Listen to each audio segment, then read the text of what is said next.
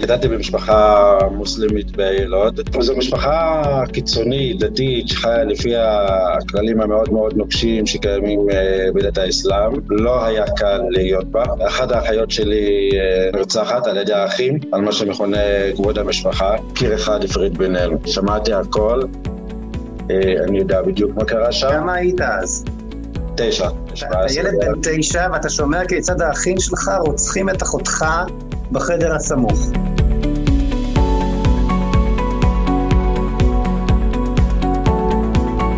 רגע, רגע, רגע, אני חייב פה משהו להבין. החוק הישראלי הגיע איכשהו למשפחה אחרי המעשה הזה? מישהו, מישהו נענש? מישהו נשפט? כידוע לך, בהרבה תחומים החוק הישראלי נעצר רק אצל יהודים. אגב, אם עד היום מופיעה במשטרה כנהדרת. עשרות נשים כאלה בשנה נעלמות ונרצחות ואף אחד לא יודע עליהן כלום. אז בהתחלה היו לי שאלות, בעצם זה שאתה שואל, שאתה חושב על האפשרות הזאת, לעזור ליהודי, על זה אתה נענש. כל דבר חייב ללכת אך ורק לכיוון מסוים שבו היהודי הוא מקור הרוע בעולם, צריכים להילחם וצריך רצח ודברים איומים. בשלב השני, שם מתחילה ההכשרה. להיות שהיד, לקיים את המצווה הגדולה שקיימת בדת האסלאם. שהבסיס שלה בעצם מפגש כמעט על בסיס יומי עם המוות. אז אתה עברת בעצם מהעולם האכזרי הזה אל העולם שמבשר את החירות. חינכו אותי לאהבת האדם קודם כל, לפני אפילו לאהבת היהודי, לאהבת האדם. מצאתי עצמי יושב בבית המדרש, לומד תורה יום ולילה. אה, עברתי תהליך נפשי מאוד מאוד בריא בשיחות עם רבנים, בלימוד תורה, בהתפתחות פתאום. באחת השיחות שלי עם הרב שלי פעם, אמרתי לו, הרב, אתה יודע מה הבטיחו לנו שם במסגדים? אומר לי, נו. אמרתי לו, בסך הכל לעבור לגור בתל אביב. אתה מתאר דת איומה. דת שאין בה פירור של רוחניות. מה, אנשים כל כך מטומטמים? 80 אחוז, אני רוצה להגיד לפחות, אין להם מושג אפילו מה כתוב בקוראן, אין להם מושג מההלכות, יודעים שיש חמש תפילות ביום, באים, מתפללים, הולכים כעדר, לא בודקים, לא שואלים, וזו דת שמה ששולט בה כידוע זה הפחד, ומוות. היהדות היא הדיאלוג, היא לא הייאוש מהאל והיא לא הכניעה לאל, אלא היא הדיאלוג המתמשך עם האל, מתוך כך שאתה, האל נתן לך את האפשרות, את החירות לבחור, את החירות ליצור. הרי המלחמה היא מלחמה דתית. בסופו של דבר. זו לא מלחמה על שטח.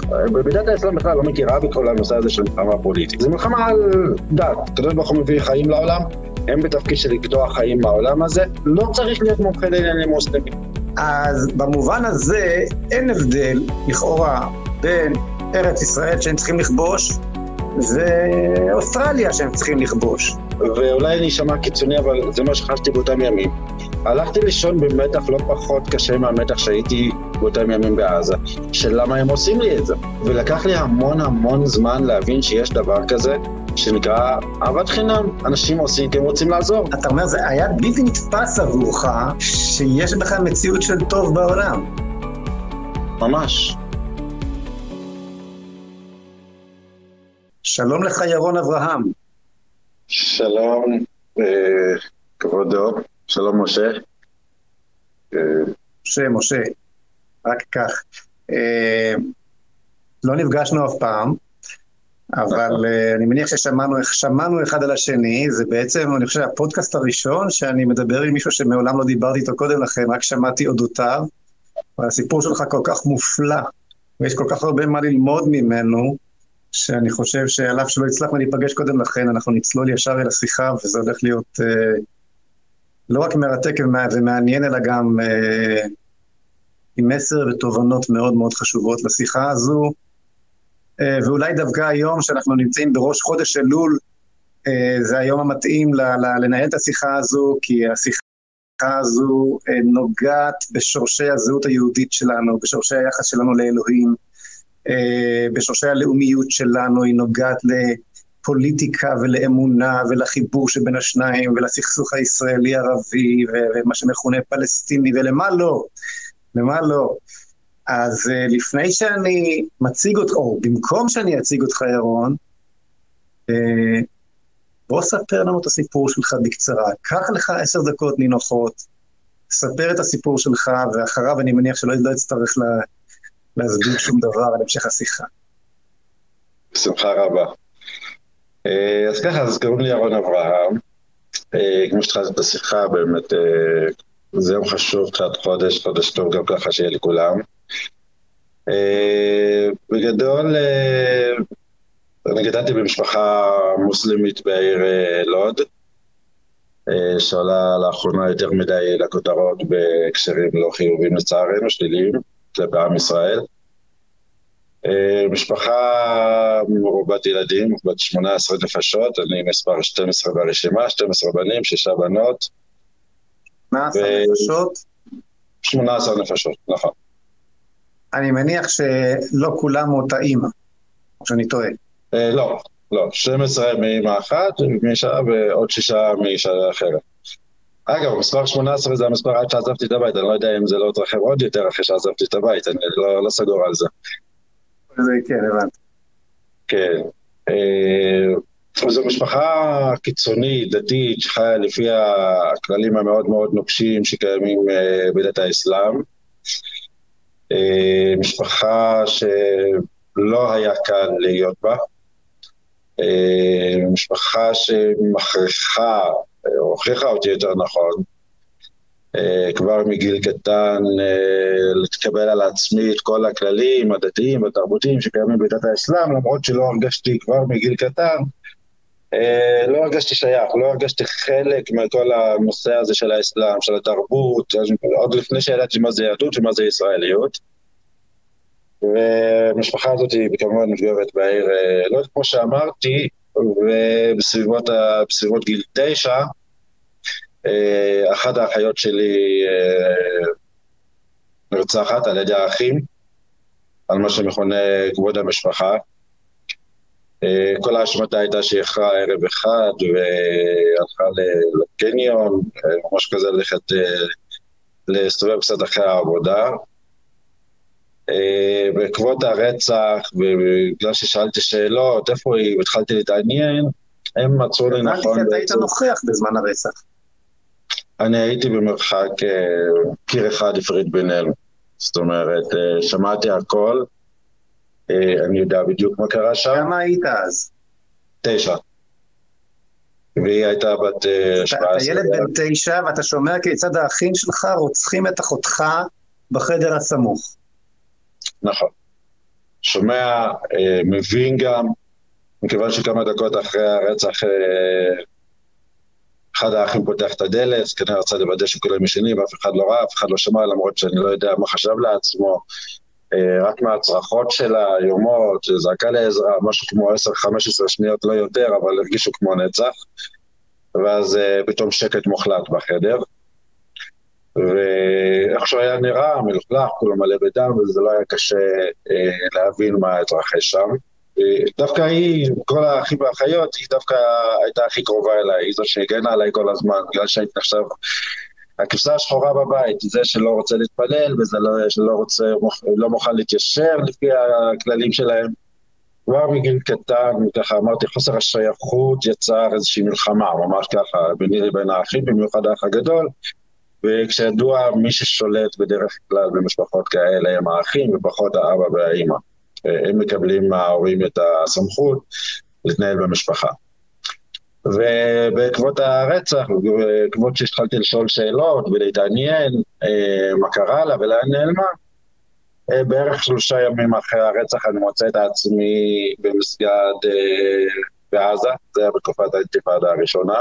רגע, רגע, רגע, רגע, רגע, אני חייב פה משהו להבין. החוק הישראלי הגיע איכשהו אל המשפחה אחרי המעשה הזה? מישהו, מישהו נענש? מישהו נשפט? המשטרה חקרה?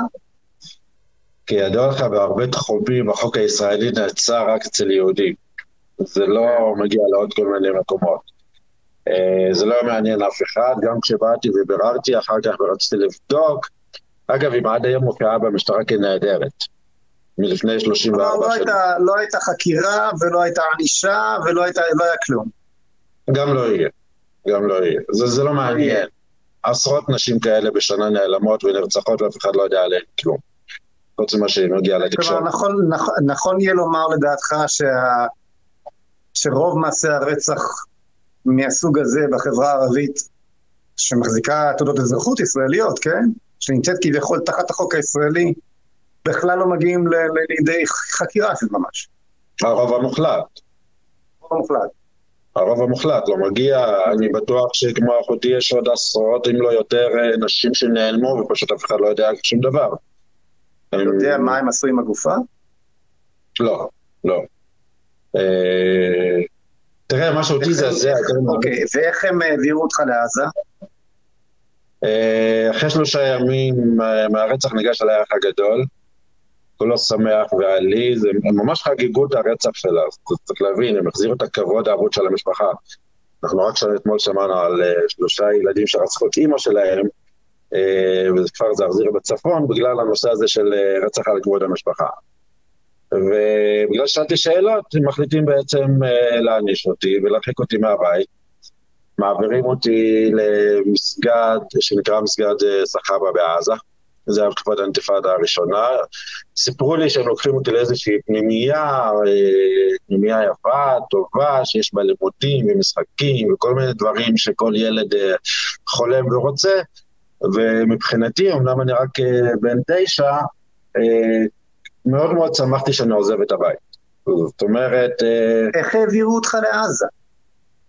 בזמנו הכניסה לעזה והיציאה ממנה זה הרבה פחות קשה מהיום. בזמנו זו תקופה שאנשים משדרות ומכל מיני מקומות הבנתי גם היו נכנסים, עושים קניות וחוזרים הביתה. על איזה שנה אנחנו מדברים?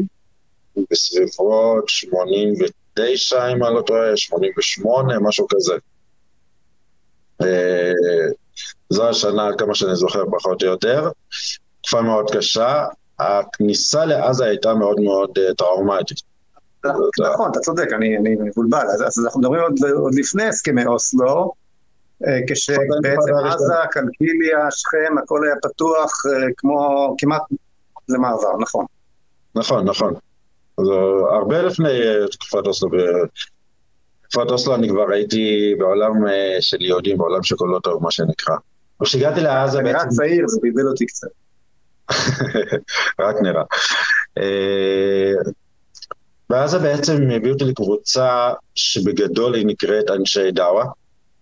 אה, אנשים מאוד מאוד אכזריים, רצחניים, שהם החיים על פי דרכו של מוחמד, יותר מכירים אותם בכל מיני קבוצות היום, בשמות של ארגונים כמו דאעש, טליבן, קאידה וכאלה, עם הליבוש המסורתי הזה של אה, שמלה שלושת רבעי, מכנס מתחת, כיסוי ראש, אה, מסגרת שיש בה בערך 500-600 תלמידים, שבשלב הראשון במסגרת הזה חייבים, וללמוד, חייבים ללמוד את ספר הקוראן בעל פה, ספר בין 500 עמודים, אם אני זוכר טוב, משהו כזה. אה, בשנה וחצי הראשונות, אה, כשלמדתי את כל הקוראן בעל פה, זה היה מאוד מאוד מאוד אכזרי.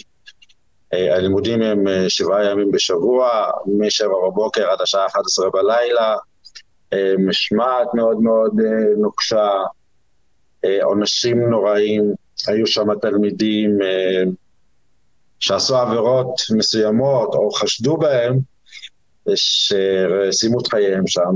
לא מעט אנשים ראיתי שם שסיימו את חייהם, גם בדברים שראיתי בעיניים שלי. גם זה, אה, אגב, עדיין תחת המשטר הישראלי. נכון, נכון. הצבאי הישראלי. החיילים סיירו בחוץ, אה, השטיפות מוח שהיו שם אה, כלפי החיילים היהודים של מה שהם עושים כל בוקר ממש, כאילו שהורים שלמים, אה, שיחות, אה, שצריך להבין שם אין לנו שום קשר עם העולם. וכל הסיפורים וההטפות והשנאה של יהודים, חיילים יהודים שמסתובבים בחוץ, וברגע הזה הם חוטפים נשים ואונסים ורוצחים ובוזזים ומשתמשים בדם של ילדים ועושים כל מיני זוועות. שבאמת קשה לעכל אותם. בתור ילד, אני, בעיר לוד יש בה יהודים. וכשגדלתי בעיר לוד עד, עד גיל תשע, ידעתי שיש יהודים. ואף פעם לא זכור לי שיהודי רדף אחריי ורצה לרצוח אותי, ופתאום אתה מגיע למסגד כזה, מספרים לך משהו אחר. אז בהתחלה היו לי שאלות, אה, תגידו, אבל למה? אני מכיר יהודים, אבל... ואם אני רואה יהודי שצריך עזרה, עצם זה שאתה שואל, שאתה חושב על האפשרות הזאת, לעזור ליהודי, על זה אתה נענש. זאת אומרת, אה, הרכז משמעת שהיה שם הוא אה, חסר רחמים, באמת ברמה מאוד מאוד קיצונית, שכל שאלה שלא מוצאת חן, לא מוצאת חן בעיניהם, ועלולה להתפרש כאיזשהם, לחשוב דברים חיוביים או לשאול שאלות, מבחינתם אתה מטיל ספק באמונה, בקוראן, באסלאם, ביהדות. כל דבר חייב ללכת אך ורק לכיוון מסוים שבו היהודי הוא מקור הרוע בעולם, צריכים להילחם וצריך רצח ודברים איומים. בשלב השני, שבעצם מעבירים, מתחילים לעבור הכשרה. ההכשרה הזאת, שבה עברתי בעצם אה, להיות שהיד, לקיים את המצווה הגדולה שקיימת בדת האסלאם. וזה להיות שהיד, וזו הכשרה רצחנית. זה בעצם השלב הראשון שלה, אה, ללמד אותך, להכין אותך, להתמודד עם הדבר הראשון שעולה לכל בן אדם, ולא משנה אם הוא מוסלמי, יהודי הכל, זה הפחד ממוות. זה בעצם איך אתה קם בוקר אחד ואתה מחליט שאתה הולך למות, אבל יש את הפחד הטבעי הזה אצל כל אדם מהמוות, ושם מתחילה הכשרה אה, מאוד קשה, שהבסיס שלה בעצם נפגש כמעט על בסיס יומי עם המוות. זה מתחיל בשיחות, זה מתחיל ב...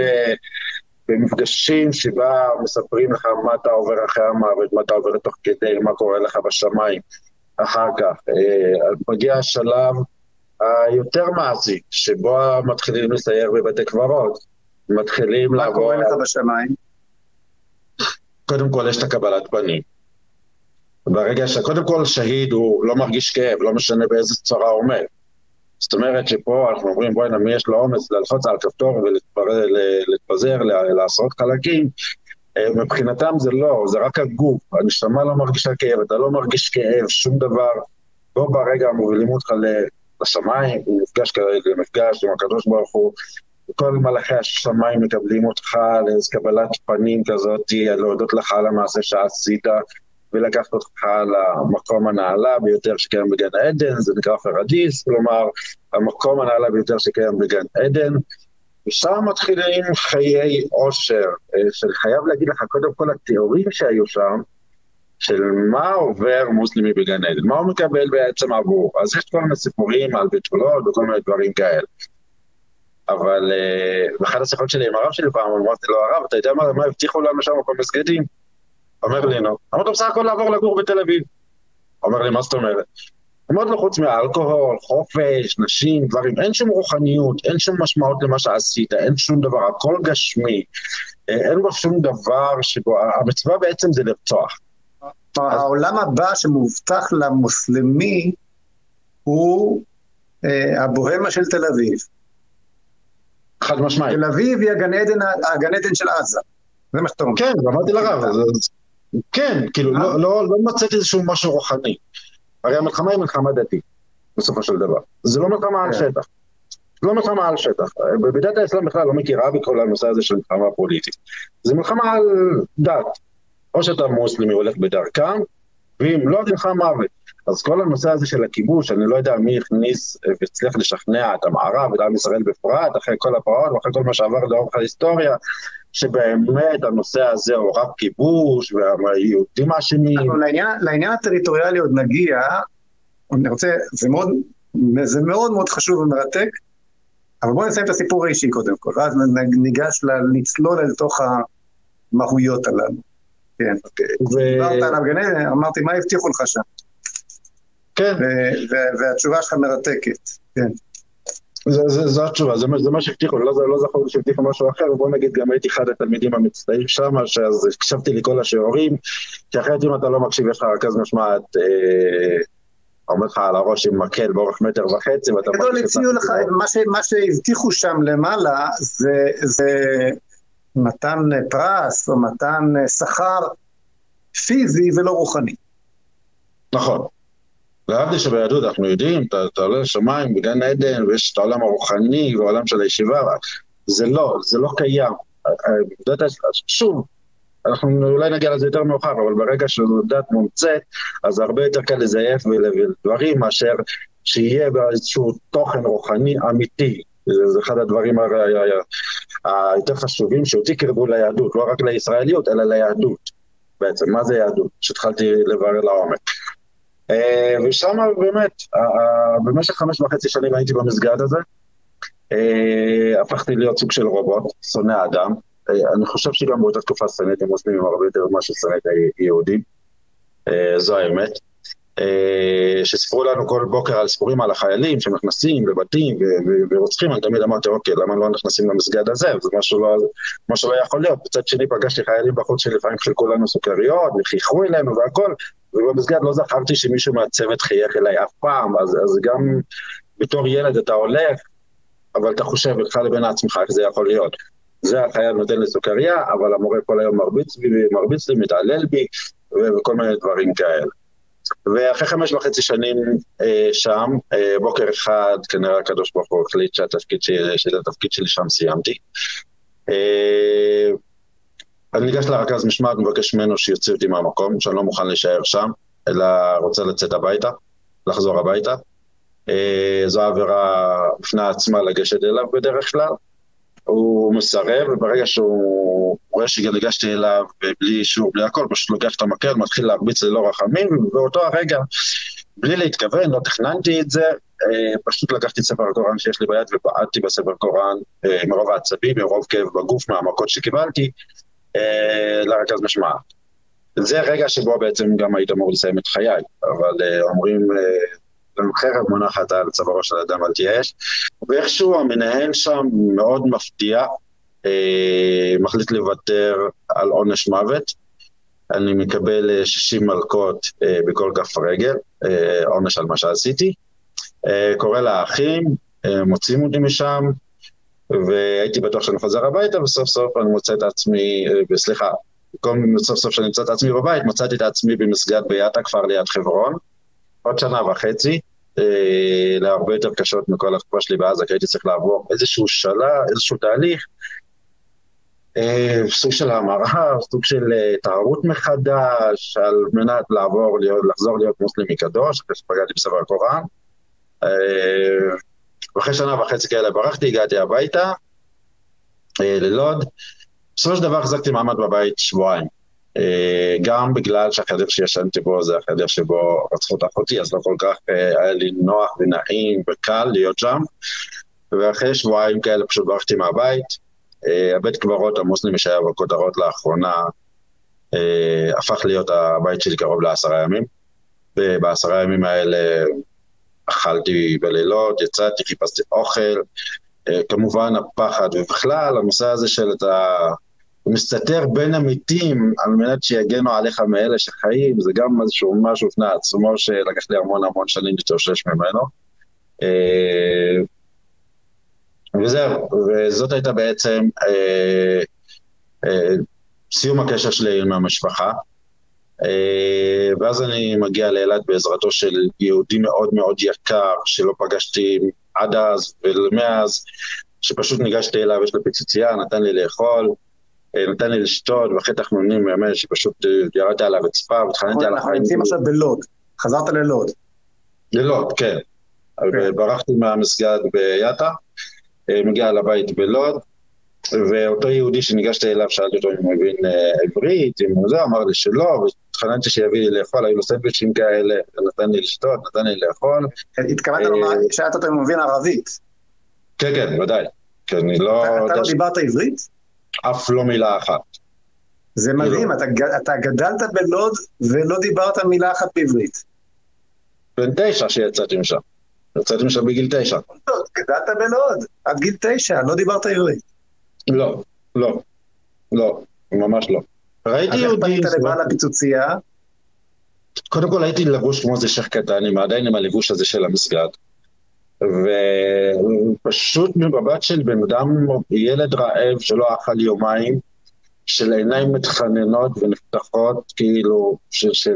אני לא חושב שיש אדם, ואני בנושא הזה אומר במיוחד יהודי, שכנראה היה יכול לסרב למצב, לילד במצב כזה.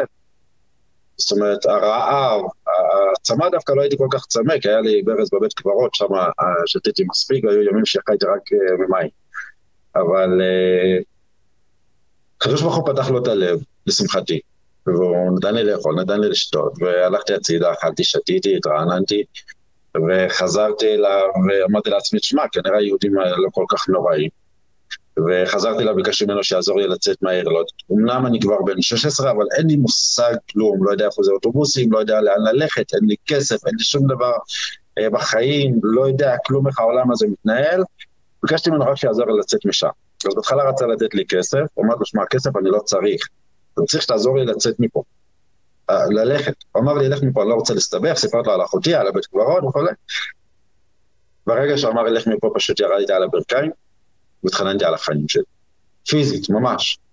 אה, אנשים עוברים, מסתכלים, זאת הייתה סיטואציה לא נעימה כנראה עבורו, ואז הוא אומר לי, בוא בוא בוא תעמוד, אני אעזור לך, וראיתי שזה נגע בו קצת, כל הסיטואציה הזאת, הוא אומר לי, אני אוציא אותך מפה, אתה לא חוזר לפה ואתה מבטיח לי וזה, אמרתי לו כן, והאיש יקר הזה, האיש היקר הזה, אה, פשוט מסיע אותי עם הרכב שלו לעיר תל אביב, יורד מהאוטובוס, יורד מהרכב, מלווה אותי לאוטובוס, נותן לי כסף, אה, עולה על האוטובוס לעיר אילת, אה, לא ראיתי אותו מאז, זה היה בעצם במעשה שלו היה מלאך באמת שהציל את החיים שלי ואני הרבה פעמים נזכר בו ואני אומר איזה זכות, פשוט הבן אדם הזה פשוט הציל את החיים שלי והגעתי לאילת. מאז לא פגשת אותו.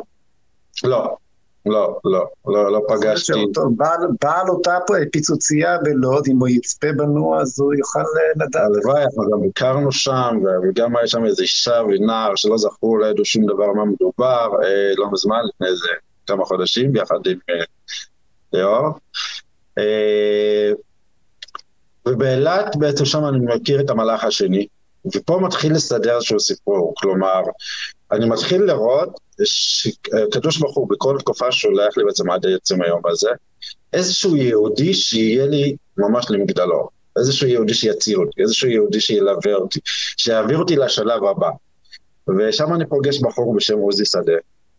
אה, שעבד... הלכת לאוטובוס באילת, לאן הלכת? האמת לקח לי כמה דקות להחליט לאן לפנות, כי אני לא יודע כלום. אני לא מכיר את השפה, לא את המנטליות, לא מה זה המקום הזה. אגב, הייתה לי אחת הפתעות באוטובוס קודם כל, שכדור הארץ כל כך גדול, שאפשר לצרוח כל כך הרבה באוטובוס על מנת להגיע למקום אחר. ואמרתי, בטח תגיע לאיזשהו מקום, שמדבר באמצע, לך תדע מה מצפה לך שם, וכל הדרך זה, זה, זה מחשבה של לאן אני הולך. זו, נסיעה של כמה שעות אלה לא נודע, רק מהמתח הזה אתה מתפגר בכמה שנים. וכשאני מגיע לאילת, אני, אני לא יודע כלום. אני, אני מצד אחד בודד בעולם הזה, לא יודע כלום, מפוחד, אבל מצד שני, פעם ראשונה בחיי אני אדם חופשי. אני אדם חופשי להחליט שאני פונה, אם אני פונה ימינה, שמאלה, מה אני הולך לאכול, איך החיים שלי הולכים להיראות, הכל חופש בחירה, מה שכולם אה, כנראה לא מעריכים כל בוקר שהם מתעוררים, מה שנקרא החופש שלך, להיות אדם חופשי.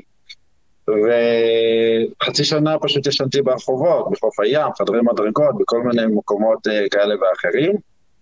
והתחלתי לעבוד במסעדה. אה, פעם הייתה מסעדה שקראו לה נרגילה בתחנה המרכזית באילת, ושם נהגו לבוא לאכול שם כל מיני חבר'ה צעירים. ושם הכרתי את הבחור, אה, עוזי שדה. אה, אדם מדהים, שבהתחלה ניסה לעזור לי להשיג את הכסף ממקום העבודה, אבל הוא ישר קלט עליי וקלט שהמצב שלי לא משהו והתחיל לדבר איתי, הוא בהתחלה הוא דיבר איתי קצת ערבית, לקח אותי לבית שלו, ממש. אה, אח שלו באותם ימים היה עוזר פרלמנטרי של חבר כנסת בשם אה, בני טמקין, היה בזמנו במרץ, ושלושתם באמת פשוט מאמצים אותי, אה, מעבירים אותי לתל אביב למקום ששייך לעמותת עלם, שם הייתי בעצם צריך להיות עד גיל 18. ולהתפתח, ללמוד, באמת דאגו לי לכל מה שהייתי צריך, והחיים שלי מתחילים להשתנות, ופתאום אני רואה אור, ואני חייב בנקודה הזאת להגיד שאחד הדברים הכי קשים שהיו לי באותה תקופה, זה בעצם איך אני מתחיל ואיך אני מצליח להתמודד עם אנשים שאוהבים אותי. איך אני מתמודד עם אנשים שעושים לי רק טוב. איך אני מוכיר להם טוב, יש להם הכל. באותם ימים ראיתי שכאילו, זה אנשים שיש להם הכל. ולי אין כלום. ולקח לי המון המון זמן להבין שבעצם זה שאני מחייך בבוקר, זה הסיפוק שלהם. לא מחפשים ממני שום דבר, לא מנצלים, לא רעים, לא שום דבר. ובגיל 17 אה, וכמה חודשים, חייב רגע אחד להתעכב על הנקודה אתה, אתה נוגע כאן במשהו שהוא מדהים. אתה אומר, זה היה בלתי, בלתי נתפס עבורך שיש בכלל מציאות של טוב בעולם. ממש. זה, זה קודם כל חדש לי. זה כן. קודם כל חדש. עכשיו, כל דבר אני מאמין בחיים, אתה צריך ללמוד אותו. גם לאהוב צריך ללמוד, וגם לשנוא אתה צריך ללמוד, וכל אז כל דבר... לא יכול להיות שמישהו מחייך אליך, אה, אה, אה, סתם כך מתוך טוב לב. לא, בטח רוצה, רוצה ממך משהו. רוצה לנצל אותך באיזושהי צורה, כן. כן, כאילו, זאת אומרת, יש לו איזשהו אינטרס. הרי מה מביא בן אדם, יהודי, שלוקח ילד ערבי, מכניס אותו אליו הביתה. כן. פשוטו, ממש, מכניס אותו אליו הביתה. אח שלו עוזר פרלמנטרי, מכיר לו את אח שלו, מכיר לו את החבר כנסת, מגיע לכנסת, נפגש איתו. מחליטים בעצם לאמץ אותו עד גיל 18. מחליטים לתת לו את כל הטוב הזה בעולם. אני הולך לישון, ואולי אני אשמע קיצוני, אבל זה מה שחשתי באותם ימים. הלכתי לישון במתח לא פחות קשה מהמתח שהייתי באותם ימים בעזה, של למה הם עושים לי את זה. מה האינטרס שלהם? כן, כן. מה האינטרס שלהם? ו- ולקח לי המון המון זמן להבין שיש דבר כזה שנקרא אהבת חינם. אנשים עושים כי הם רוצים לעזור. עוד יותר עמוק מזה, כי אולי גם מגיע לך. מגיע לך לחיות, מגיע לך להיות מאושר, מגיע לך להיות שמח. אז תקבל את זה, וגם ללמוד לקבל את זה גם לא פשוט. כי צריך לסמוך על אנשים וצריך לעשות, זה תהליך מאוד מאוד קשה, אה, שהייתי צריך לעבור אה, עם עצמי. ואחרי כמה זמן ראיתי שכל החבר'ה שנמצאים שם, אה, בגיל 18 מגיעים, מגיל 18 מתגייסים לצה"ל. אה, משהו בי מאוד מאוד דגדג ורצה, אבל פחדתי לדבר על זה, פחדתי לשאול שאלות, כי אומנם אני רוצה להתגייס ולתרום והכל, אבל אמרתי לעצמי, אם אני רק אשאל או רק אתעסק בנושא הזה, יעצרו אותי רק על זה. לא רוצה שאף אחד ידע מה ההיסטוריה שלי, לא רוצה שאף אחד ידע שום דבר, אבל בסוף לא דפקתי, ודיברתי עם המנהל שם, קוראים לו ססי שבי.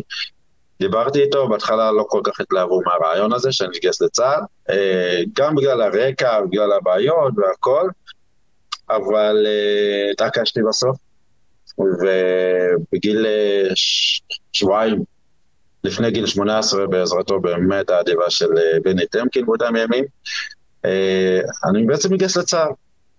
אה, מתגייס לצה"ל כחייל קרבי. בהתחלה גייסו אותי אה, ליחידת הגששים, מסיבות מובנות לא רציתי להיות שם. אה, לא רציתי להיות בקרב מוסלמים. בוודאי, זה היה מבחינתי לחזור אחורה. מה גם בחודש, חודשיים הראשונים שהייתי, לא פגשתי שם, שוב אני לא מזלזל, אבל לא פגשתי, לא שמעתי איזשהו משפט ציוני, איזושהי אהבה מיוחדת לארץ, איזשהו, איזושהי שליחות. ולשמחתי, בגלל האנשים שגדלתי אצלם וחינכו אותי, באמת באתי עם איזושהי שליחות אפילו של הקיבוצניקים של פעם, כזה, אני ארץ ישראלי, וכולי מלא כזה בגאווה ורוצה, ומבחינתי באמת חשוב. ואני זוכר באותם ימים אמרתי לחבר כנסת, אל תדאג, אני לא מפחד למות בצבא, כי כבר חינכו אותי לא לפחד מהמוות. חשבתי שזה יעזור לי. ואז הוא אומר לי, זה שאתה לא הולך לצבא, זה שאתה הולך לצבא, זה לא בהכרח שאתה הולך למות ולחפש את המוות. אז, אז זה היה גם משהו מדהים, שאתה הולך לצבא, אנשים... וסיימתי שעה, כאילו סיימתי טירונות אימון, ופחות מארבע שנים אחרי שיצאתי מעזה, בתור אה, מוסלמי, מצאתי את עצמי שם חזרה כחייל. אה, מעבר עד היום, אני חושב, ביני לבין עצמי, לא מאמין שזה קרה. אה, חזרת לעזה אה, כחייל, במדים שאותם חינכו אותך כילד לשנוא בכל מאודך. לא רק זה, לא רק לשנוא. לא רק לשנוא. זה, זה, כן, זה, זה המקור הרוע, אתה, אתה עכשיו נחשב בצד הרע של העולם. עכשיו, אני יודע שלא. אני למדתי, אני הכרתי את היהודים, אני כבר יודע שלא, אבל אני יודע מה כל ילד, אישה, גבר שעובר, מה הוא חושב עליי באותם רגעים. כן. אני גם מסייר באותם מקומות, עברתי ליד אותם בבתי קברות, שאני יודע, רואה ילדים שהיו כמוני, עוברים שם, ומה הם חושבים עליי כרגע, וזה לא בצדק, וזה מאוד תסכל אותי. אני יודע שמה שהעיניים, שהעיניים שלהם רואות, בתור אחד שהיה בשני הצדדים, זה לא. וכאב לי, על, כאב לי מהשנאה הזאת. כאב לי שבאים כאלה ורוצים להרוג את החיילים ורוצחים יהודים על סתם, בגלל ציפורים מומצאים, בגלל הזיות, בגלל איזושהי אידיאולוגיה רצחנית שהלכה והתפתחה עם השנים, שאין לה שום הצדקה. כלומר... אה, רגע, אבל עוד פעם, עדיין לא הגענו, בוא רק נשלים את הסיפור. סיימת, סיימת את הצבא והחל תהליך של גם ישיבה אל היהדות, או, או כניסה אל היהדות, מעבר אל נכון. היהדות. נכון, אה, אה, אז בוא נגיד בגיל 19 וחצי, דרך מפקד שהיה לי קוראים יונתן, שהייתה לנו שיחה, אני חושב שדרכו הייתה לנו שיחה אה, באחד הימים על כל המצב, על כל מה שקורה, וגם על איזשהו... לא שיחה עם מי? עם המפקד. כן. ועל כל מה שקרה לי ועל כל הסיפור, אחרי שסיפרנו שהייתי בעזה והוא היה עמום קצת, וכל הסיטואציה הזאת, ואז רציתי פשוט להרוג את הרכז משמעת. כלומר, ראיתי אותו באיזה אחד הימים ורציתי להרוג אותו, ואז הוא אומר לי, תשמע... רגע, רגע, אתה, אתה נמצא בעזה ואתה פוגש את המרכז משמעת מהמסגד. אני רואה אותו במרחק 150 מטר ממני בערך. ודבר ראשון שעשיתי זה פשוט להרוג אותו. ואמרתי, אוקיי, בסדר, אני מבקש מהמפקד שלי כאילו את האישור להרוג אותו, כי כבר הכנתי את הנשק, אני רוצה להרוג אני רוצה שם מהומה.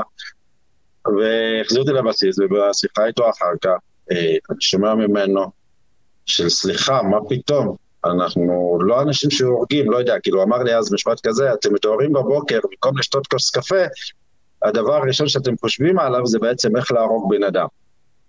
אז אני נמצא פה, לא רוצה להרוג אף אחד, לא מעניין אותי להרוג אף אחד, ועם כל מה שעברת, לא האמין בהתחלה, ואחר כך שסיפרתי לו את הסיפור, ואז הוא אומר לי משפט, הוא אומר לי, אתה יודע, אבל אם, אם אתה תהרוג אותו, אז אתה בעצם הפכת להיות כמוהו. הפכת להיות רוצח כמוהו. שמה שמניע אותך זה נקמה, זה רצח, זה שנאה והכל, ולך לא מתאים. יש לך נשמה אחרת. הוא היה חילוני, הוא לא היה איזה רב, לא מיסטי, לא שום דבר. חילוני אמר לי את המשפט הזה, וזה משפט שבאותו רגע זה שינה אצלי משהו. ואמרתי לעצמי, שמע, אה, אני רוצה להיות שייך לאנשים שמאמינים בקדושת החיים, אנשים חפצי חיים, ושם בעצם מתחיל המסע המאוד מאוד ארוך לעבר, לעבר היהדות.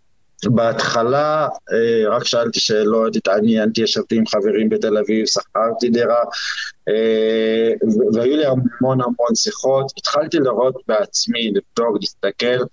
אה, מצאתי את עצמי בערב שבת מקנא במשפחות שיושבות כרגע ויושבות לסעודת שבת, ומצד שני אני מקנא מאוד והולך עם חברים בערב חג, ראש השנה ופסח, ומסתובב איתם על מנת לקנות בגדים לחג, למרות שאני יודע שבערב חג אני הולך להיות בבית לבד ולא הולך להיות איזשהו אה, בית לחגוג בו ולא איזושהי משפחה, עד שאיזה יום אה, חבר מזמין אותי אליו לסעודת שבת, בחור חרדי, הוא היה בעצם החבר, אחד הטובים, אפילו הטוב ביותר שלי בתל אביב.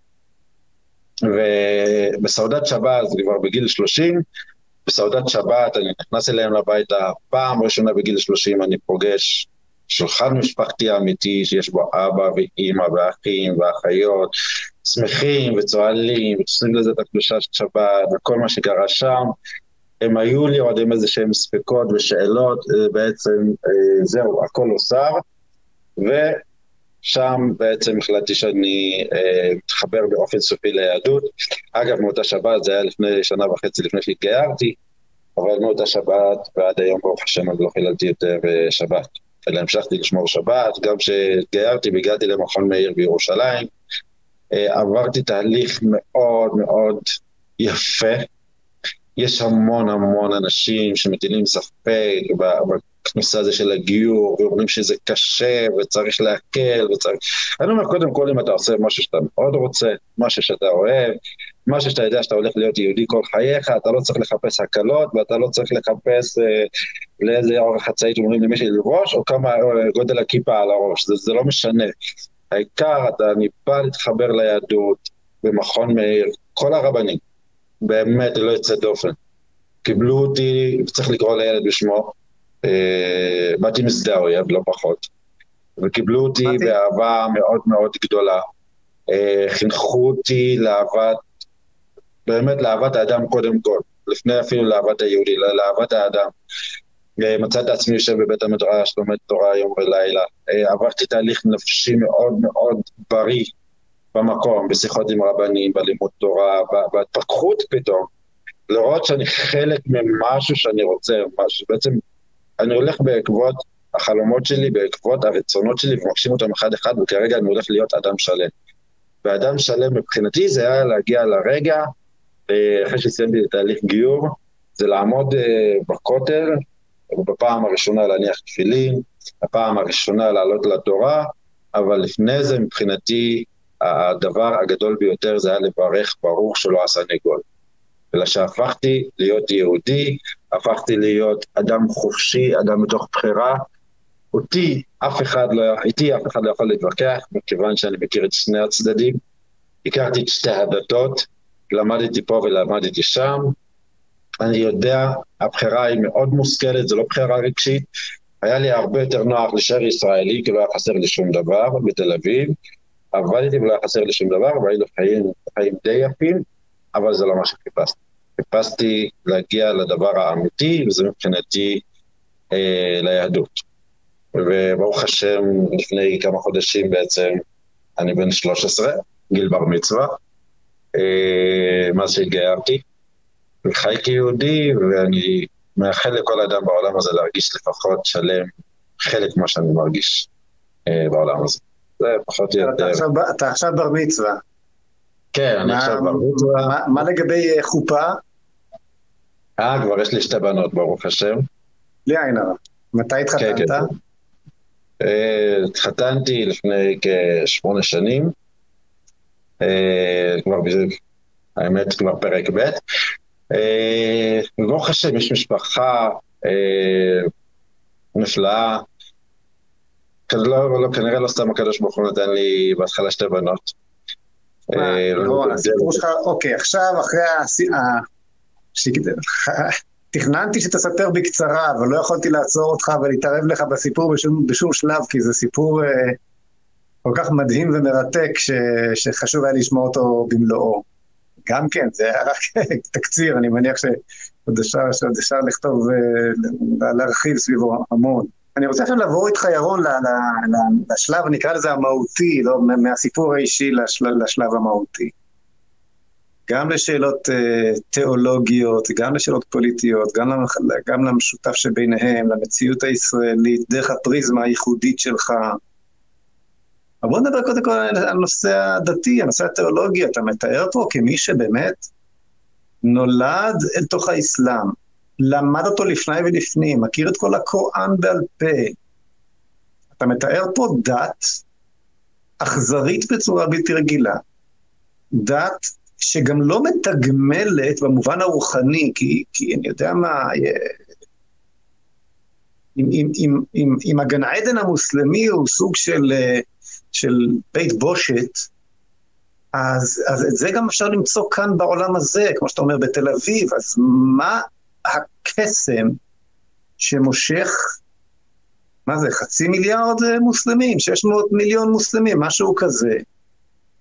אני גם שומע שבמדינות המערב, בלונדון, הרבה מאוד אנשים uh, עוברים לאסלאם. קט סטיבנס, אחד, ה, אחד הזמרים האהובים עליי, התאסלם. מה, מה הקסם של הדבר הזה? או אלא אם כן, אתה בסך הכל נפל, נפל בחלקך אה, ליפול לידי איזושהי כת מוסלמית, ושלא שלא מייצגת את האסלאם הגדול יותר או הרחב יותר. תעשה לי פה טיפה, טיפה סדר בבקשה. קודם כל אני חייב להתחיל בסדר הזה, שלא יישמע שיש איזושהי ביקורת על תל אביב, אבל באותם ימים זה מה שראיתי. לא, לא שחלילה כן. אה, מה שנגיד תל אביב. כן, צודק, אני מקבל את ה... כן, אה, אבל אה, בואו נתחיל בנושא הזה של, ה... של המוסלמים ביחס שלהם לדת שלהם, קודם כל. 80 אחוז, אני רוצה להגיד לפחות, אין להם מושג אפילו מה כתוב בקוראן, אין להם מושג מההלכות, יודעים שיש חמש תפילות ביום, באים, מתפללים, הולכים כעדר, לא בודקים, לא שואלים, וזו דת שמה ששולט בה כידוע זה הרצח, הפחד ומוות. זאת אומרת, כל מי שיעז להרים את הקול שלו ולשאול שאלות, או לא יסכים איתם, הוא מסכן את נפשו. זאת אומרת, גם אם יש, ויש, אני לעולם לא אומר כולם כאלה, אבל גם אם יש כאלה שרוצים לא להאמין, אז הם חייבים להישאר בשקט ולתת לקיצונים להוביל. אנחנו רואים את זה בכל העולם. זאת אומרת, לא רק במדינת ישראל, נגיד חייל שיש להם אה, תירוץ, כיבוש. הרי מה כבשו בלונדון ובארצות הברית, ומה כבשו בכל מיני מקומות בעולם שאף אחד לא כבש להם כלום, שולחים ושוחטים אנשים ברחובות. הרי הם הולכים ושוחטים את האחיות שלהם. הם הולכים ושוחטים את השכן שלהם. זה משהו שהוא בדת. עכשיו, מי שיקרא את ספר הקוראן זה מדהים. הוא 180 מעלות מההתנהלות של המוסלם. 180 מעלות ממה? מההתנהגות שלהם. זאת אומרת, מה שכתוב בקוראן, שקודם כל, כל הנושא הזה של מלחמה דתית, ומי שלא רואה, מי שלא מוסלם בדינו המוות, וכן, קיימים הנושאים אחרים. אבל דת האסלאם, מי שקורא את הקוראן, יכול להתרשם שזו דת שאמורה להיות עם חמלה מאוד גדולה, עם סלחנות, עם, עם לא תהרוג, לא תרצח, כל הדברים האלה. אבל זה, וזה אחד הדברים הראשונים שאמרתי, זה לא אמיתי. כלומר, אם זה אמיתי, אז גם האימאם במסגד, אגב, אני רוצה להגיד לך, האימאם של אה, לוד, יצא לך לשמוע עליו בזמן האחרון. כן.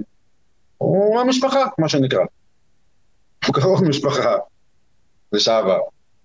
מכיר אותו. כזאת. כן. חבל על הזמן.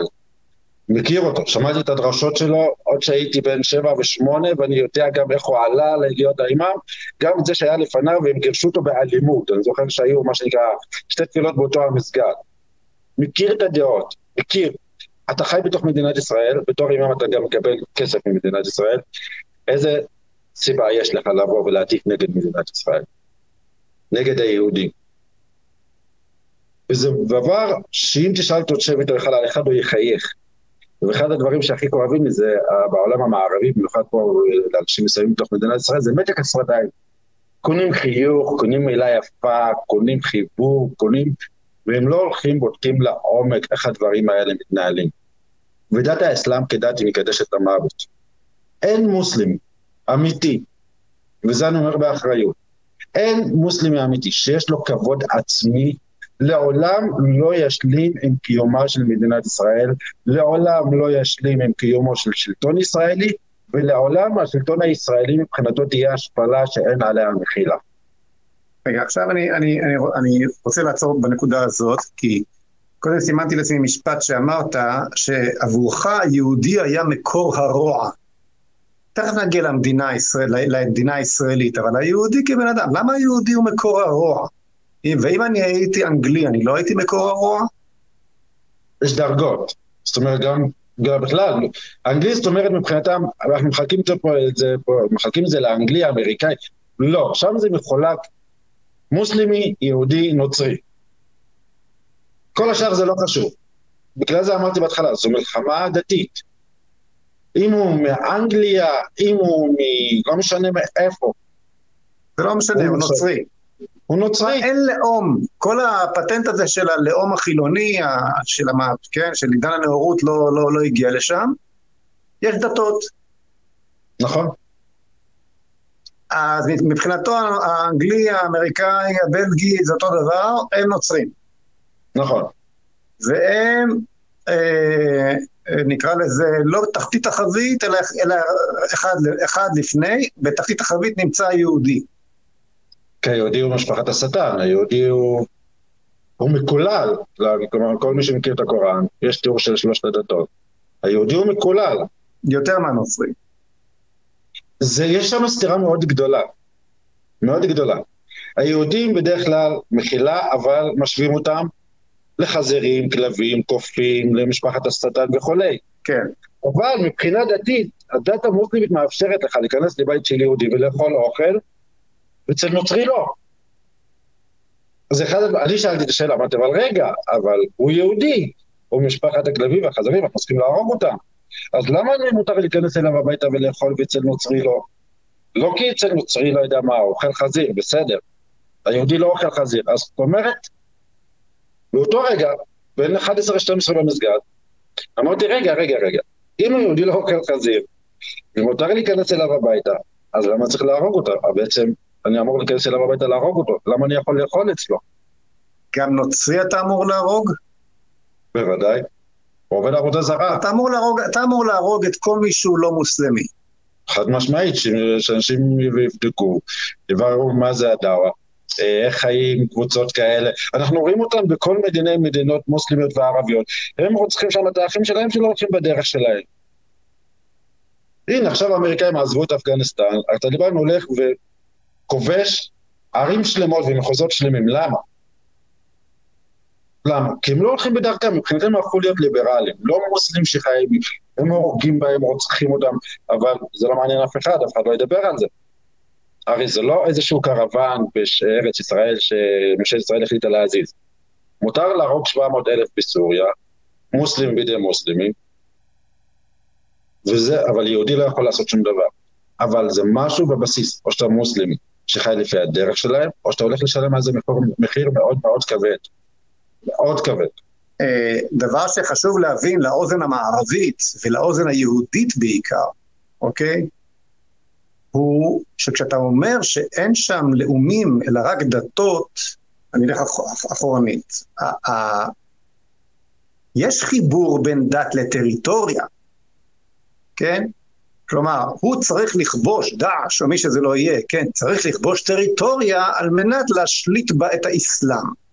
לא כי היא שייכת ללאום מסוים, אלא כי היא שייכת לדת מסוימת, ובהקשר, ובמובן הזה, כל העולם שייך לאסלאם. כלומר, האסלאם מתחלק לדר אל-חרב, כמו שהם אומרים, האזור, אזור החרב שאותו עוד לא כבשנו, ודר אל-אסלאם, האזור שבשליטתנו ושבו האסלאם כבר נמצא. האסלאם כבר נכון. שולט. אז במובן הזה אין הבדל, לכאורה, בין ארץ ישראל שהם צריכים לכבוש, ואוסטרליה שהם צריכים לכבוש. אולי מלבד העובדה שארץ ישראל תקועה להם כבר עכשיו, כמו עצם בגרון, בתוך אזור שכולו מוסלמי. אני דייקתי עד עכשיו? או שיש משהו מיוחד דווקא ביהודים ובארץ ישראל לפני שצריך לכבוש, להעדיף את הטיפול במרכאות בהם לפני אחרים? צריך להבין, מבחינתם הם לא סתם קוראים לישראל סרטן בלב האומה המוסלמית. זאת אומרת, הם מבחינתם באמת רואים במדינת ישראל כגידול סרטני, הוא לא יכול להתקיים בין מוסלמים. לא, אוסטרליה יכולה, היא שמה במקום משלה. אבל מדינת ישראל, מדינת היהודים, עוד שולטת מבחינתם באל-אקצא, לא שאל-אקצא כזה חשוב למוסלמים כמו שכולם חושבים, הוא לא.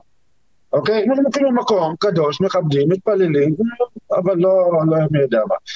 אבל מבחינתם הנוכחות של ישראל פה זה פגיעה בכבוד המוסלמי.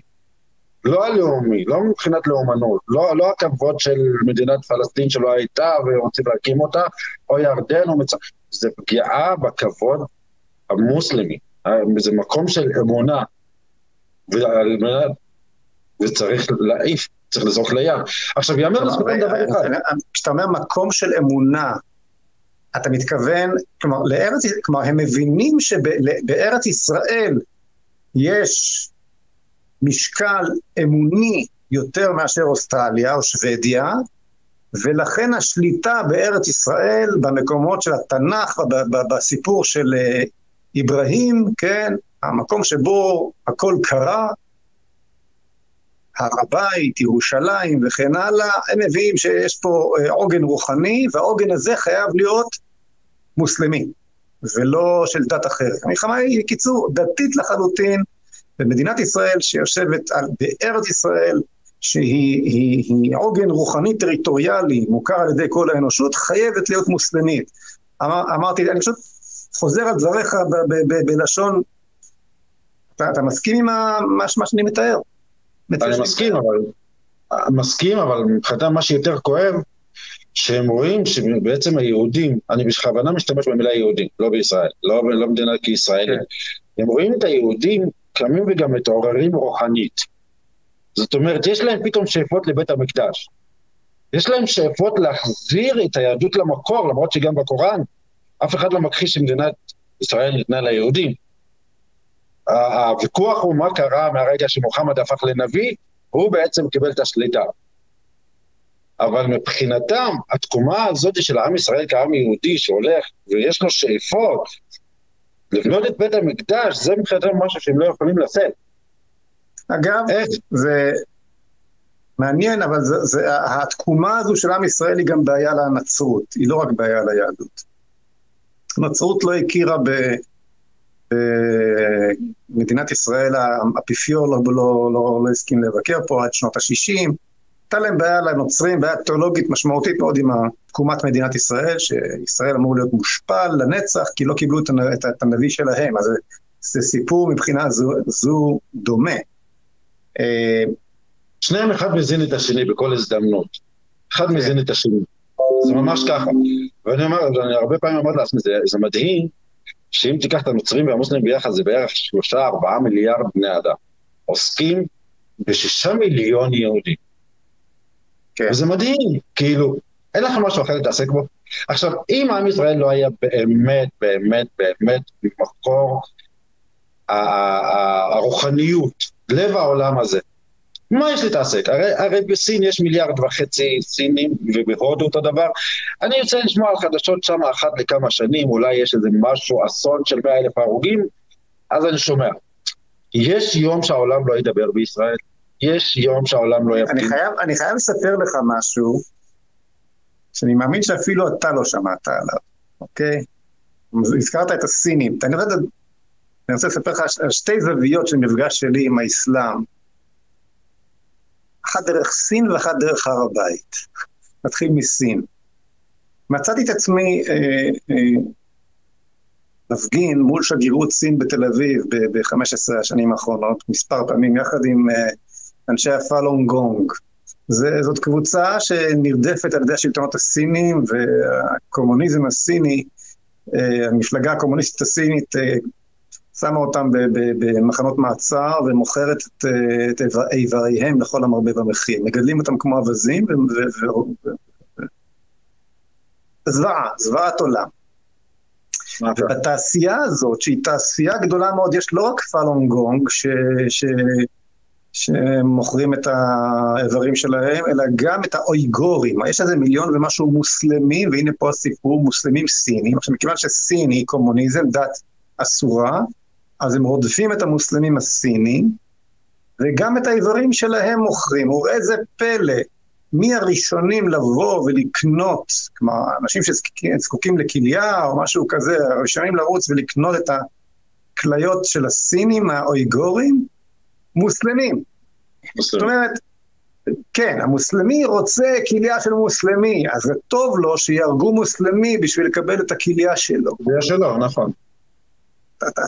תשמע, בשביל האוזן הישראלית, יהודית, אני מניח גם הערבית, זה נשמע מטורף. אני עכשיו מוסלמי, אני צריך לשחרר, להילחם בשביל לשחרר את המוסלמים הסינים.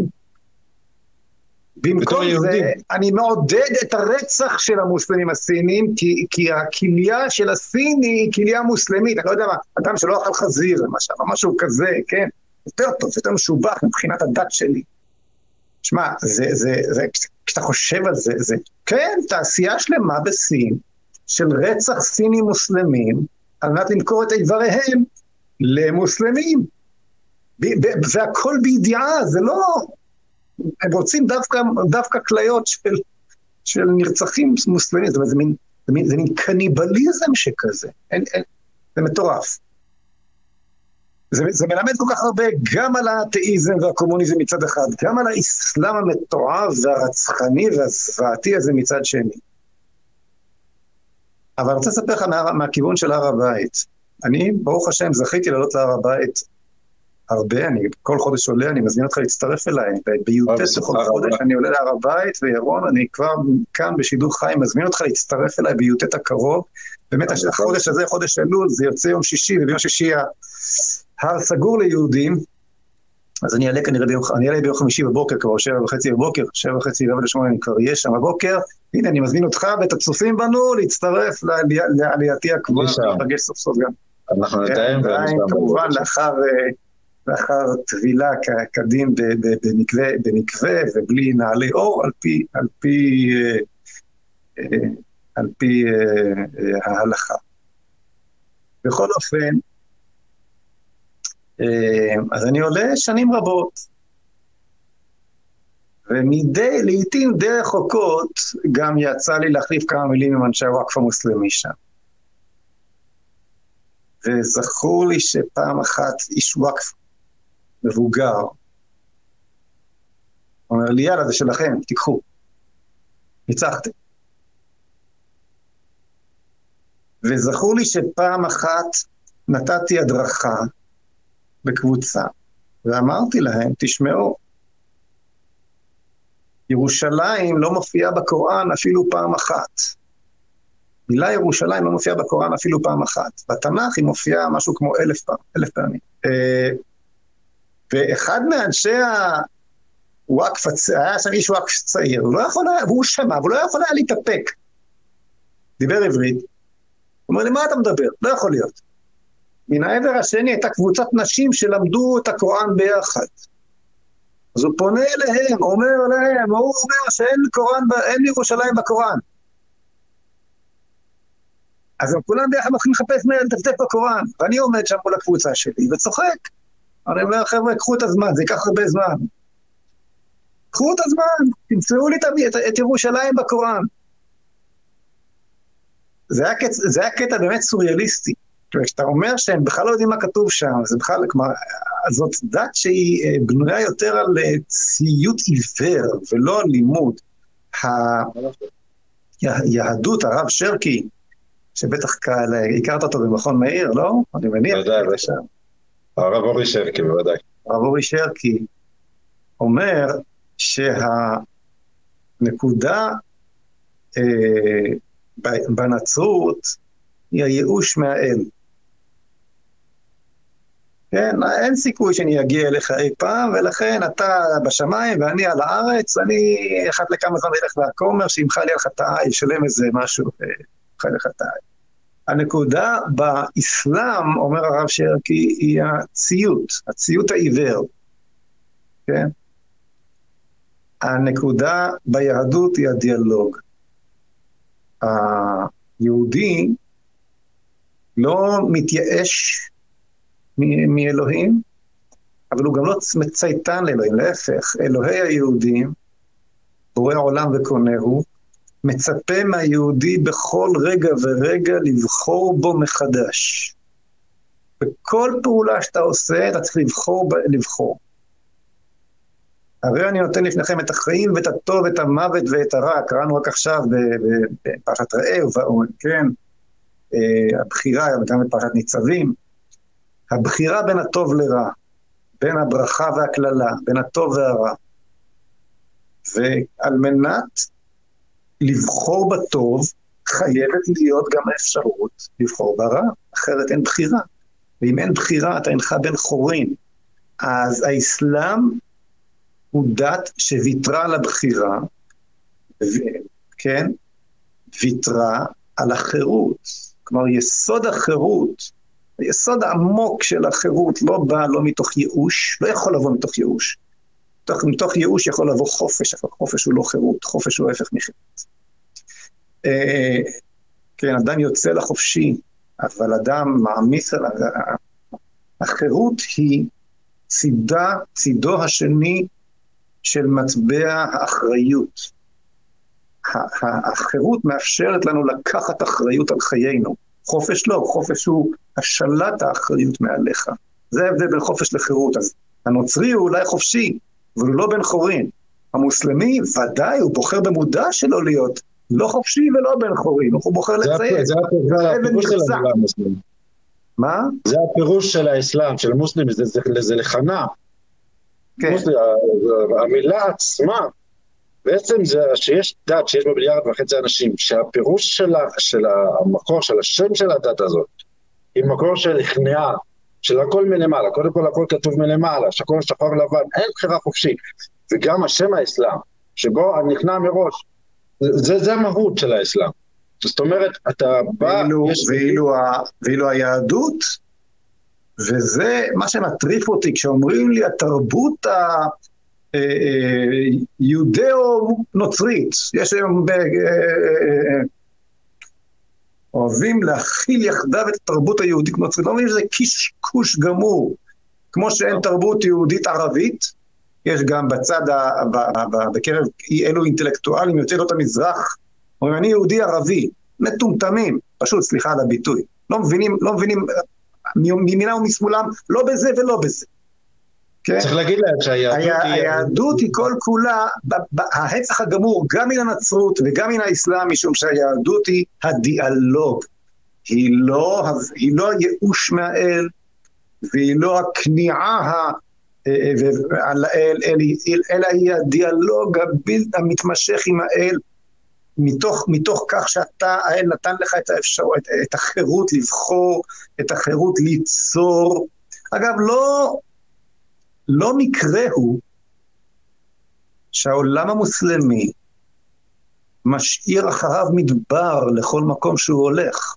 למעט תקופות אי שם, באמת היו תקופות שזה, שזה לא היה כך, שזה מעניין לעשות, לעשות ולהבין למה בראשית ימי האסלאם, אה, כן, צמחה מתוכו המתמטיקה וארכיטקטורה מפוארת ועוד כאן, אבל באיזשהו מקום, אני לא יודע אם, אם, אם, אם, אם יש לך עניין, כלומר, אם נכנסת לנושא הזה, בשלב מסוים הדיאלקטיקה המוסלמית הביאה את התרבות הזאת למקום שבו, כמו שאמר אה, הנציב הבריטי הראשון לסיני, סר דרוויס היה שמו, בשנות ה-30, הוא אמר, הערבי הוא לא בן המדבר, היה אז מין רומנטיקה כזאת, לורנס איש ערב וכן הלאה, הערבי, הפרא האציל, אז הוא אמר, הערבי הוא לא בן המדבר, הערבי הוא אב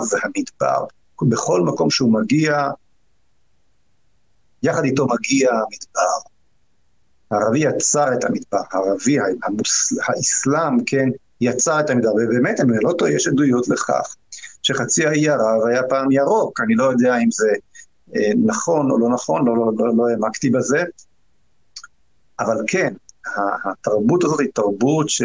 פרסי נובל ו, ו, ופיתוח מואז, כן, תמיד, תמיד, תמיד העולם יצטרך לעזור לעזה, תמיד, תמיד, תמיד העולם, העולם יצטרך להתגייס לעזרת סוריה, תמיד יצטרך להתגייס ללבנון, לעזרת לבנון, ברגע שהמוסלמים ניצחו שם את הנוצרים, וכן הלאה וכן הלאה, אנחנו, אנחנו יודעים, יודעים בדיוק על מה, על מה אנחנו מדברים.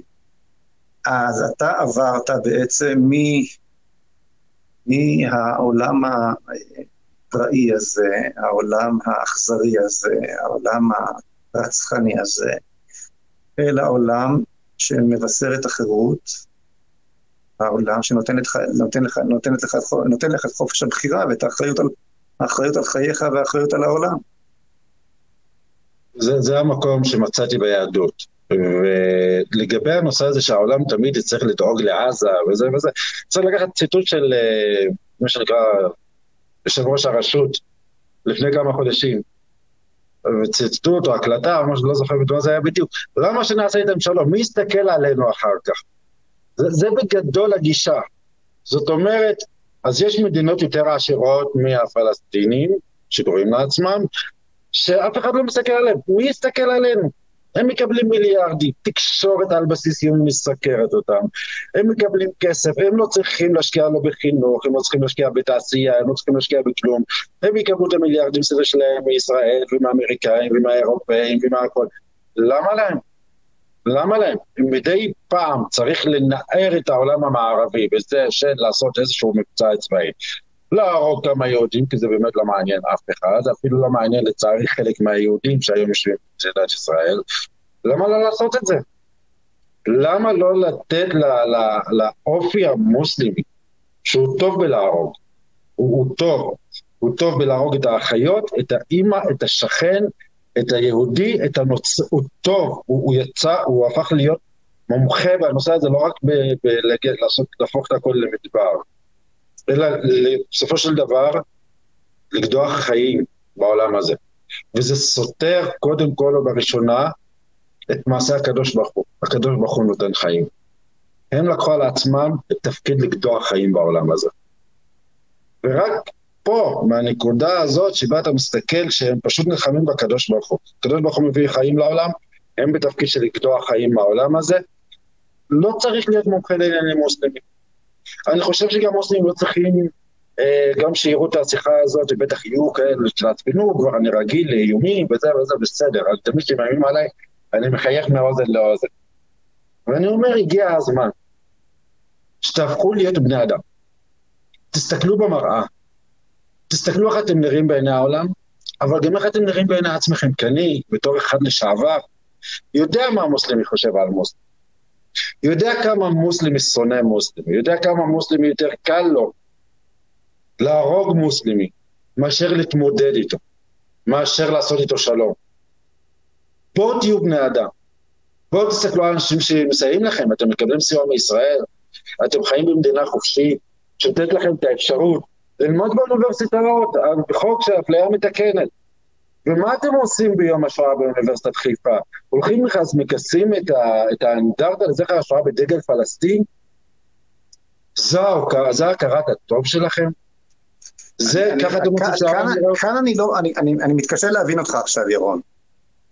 כי אני שומע בשאלות שלך ציפייה.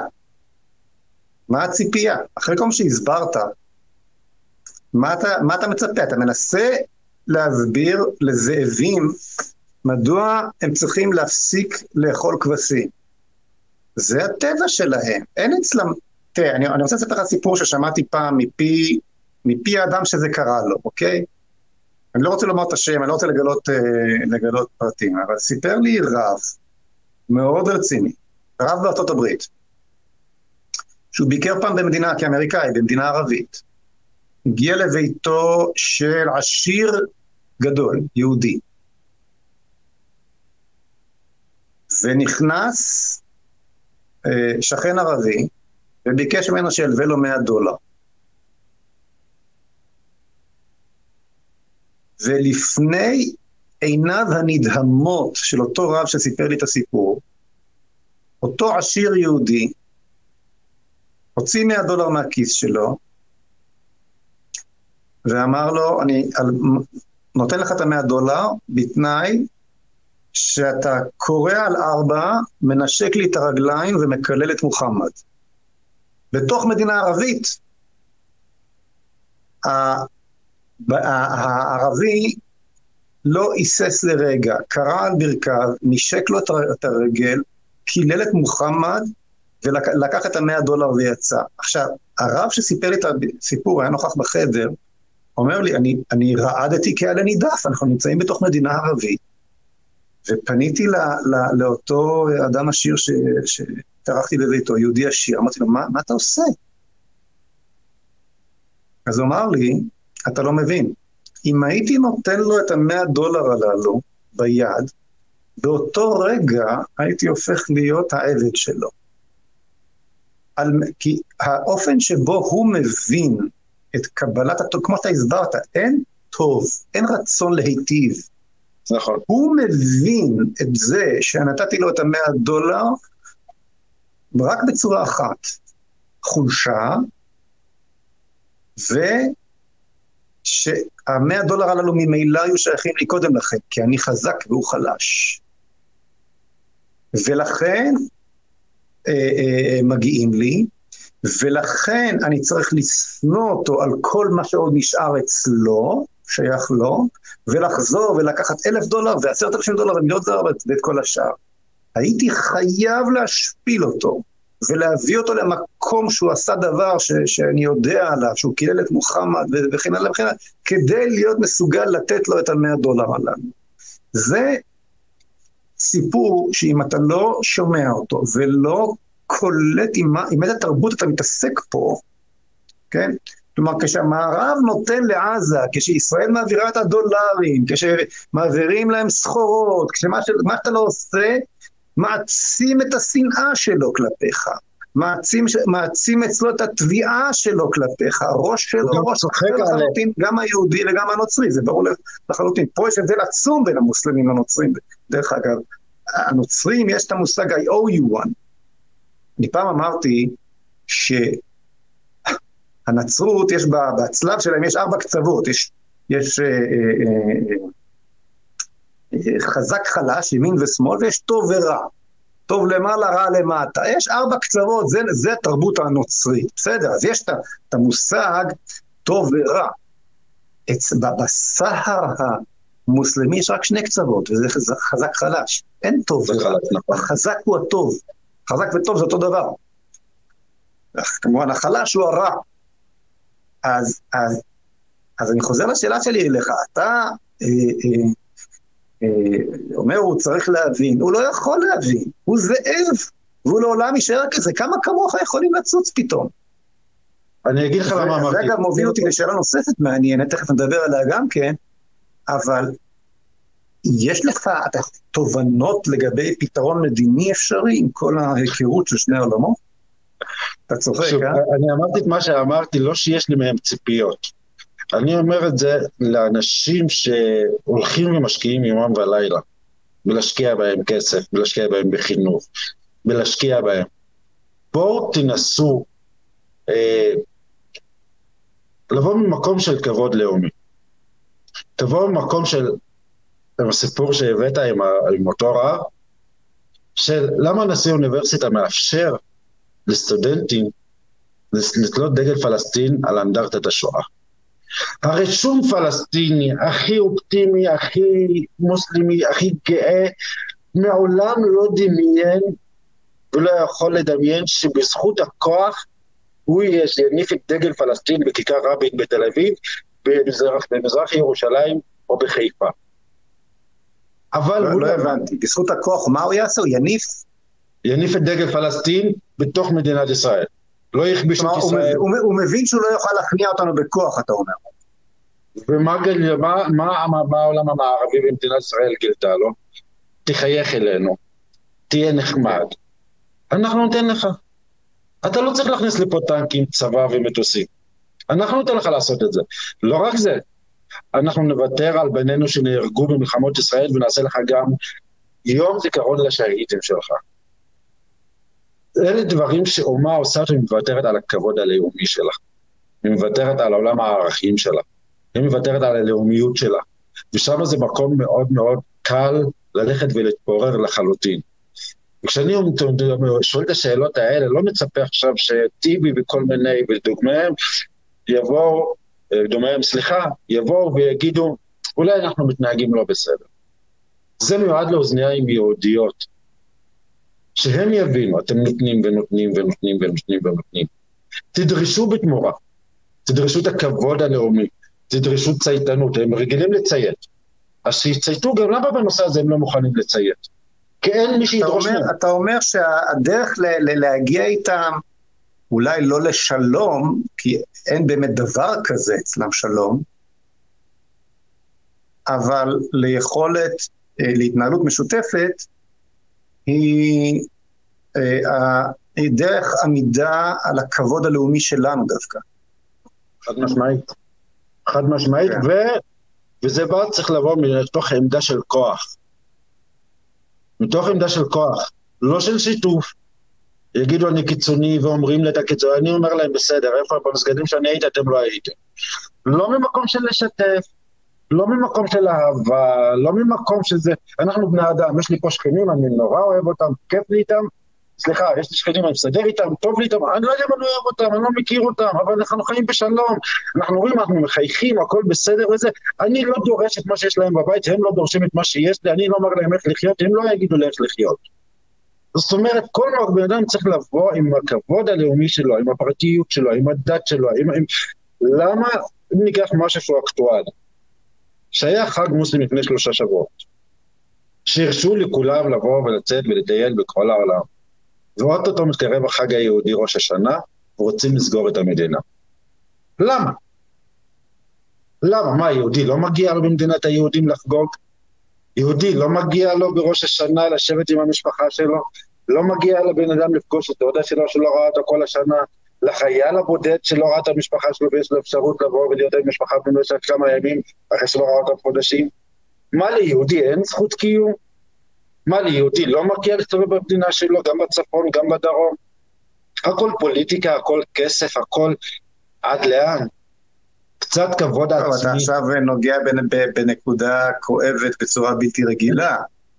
הרי שרפו כאן עשרה בתי כנסת בלוד, עיר הולדתך, רק לפני חודשיים, המשטרה לא רק שלא התערבה, במשך שבוע וחצי בפועל נתנה לפוגרומים האלה להימשך, עד שלא ירדו נערי גבעות מיצהר והתחילו לשמור, ואז הצטרפו אליהם נוספים, ואיכשהו זה הציל את המצב, אלא שחודש בלבד לאחר אה, שוך הפרעות הללו, או הסבב הראשון שלהם, כי זה ברור שיהיה לזה המשך, אחרי שהם קיבלו פרס על מה, ש, מה שהם עשו, 53 מיליארד שקל.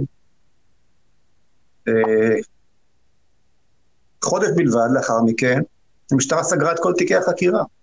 אם היה נשרף מסגד אחד, לא עשרה, בלוד, או בעכו, או ברמלה, או כן, במרכז הארץ, היה לך כבר עשר עבודות חקירה, מפכ"ל כבר היה מפוטר, אולי אפילו בכלא, באו"ם כמובן, היו, ישראל הייתה מתנצלת, ו- וכבר היו פה מענים, כמו שעשו בדומא, מענים את כל יהודי הסביבה שעשויים היו להיות שם כדי להגיע לקצה חוט, ותאמין לי שהיו תופסים, ובתי המשפט היו מכניסים אותם לכמה וכמה מעשרי עולם. זאת אומרת, מה שאתה, מה שאתה מתאר פה עכשיו, זה, זה, זה כבר לא בעיה של המוסלמים, זה הבעיה של היהודים, כמו תמיד, הבעיה מתחילה מאיתנו, כן? בכלל,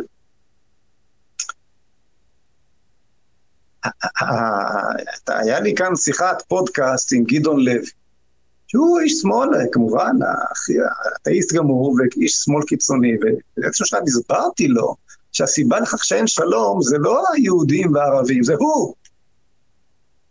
הוא מביא לכך שלא יכול להיות כי, אם את המדיניות בישראל הייתה מנהלת ממשלה וראש ממשלה שמבין מי הוא, ומכבד את עצמו, ומכבד את הזהות היהודית שלו, ולא נותן להשפלה המתועבת הזאת, המטורפת הזאת, להתחולל, היה כאן, היה, היה, היה, היו יכולים להתנהל פה יחסי uh, שכנות טובה מעולה. לא היה צריך אולי לה, להוריד אותם לרצפה כדי שנשקו לנו את הרגליים ויקללו את מוחמד, אבל לה, לה, לשים אותם במקום שבו כל הבעה של חוסר כבוד כלפי הלאום היהודי, כלפי הדת היהודית, כלפי היהדות, כלפי עם ישראל, כלפי מדינת ישראל, כלפי הציונות, כלפי כל דבר, משמעה גירוש. זאת משמעית. מדינה יהודית. חד משמעית. זאת מדינה יהודית. לא טוב לך עם זה, מקומך לא כאן.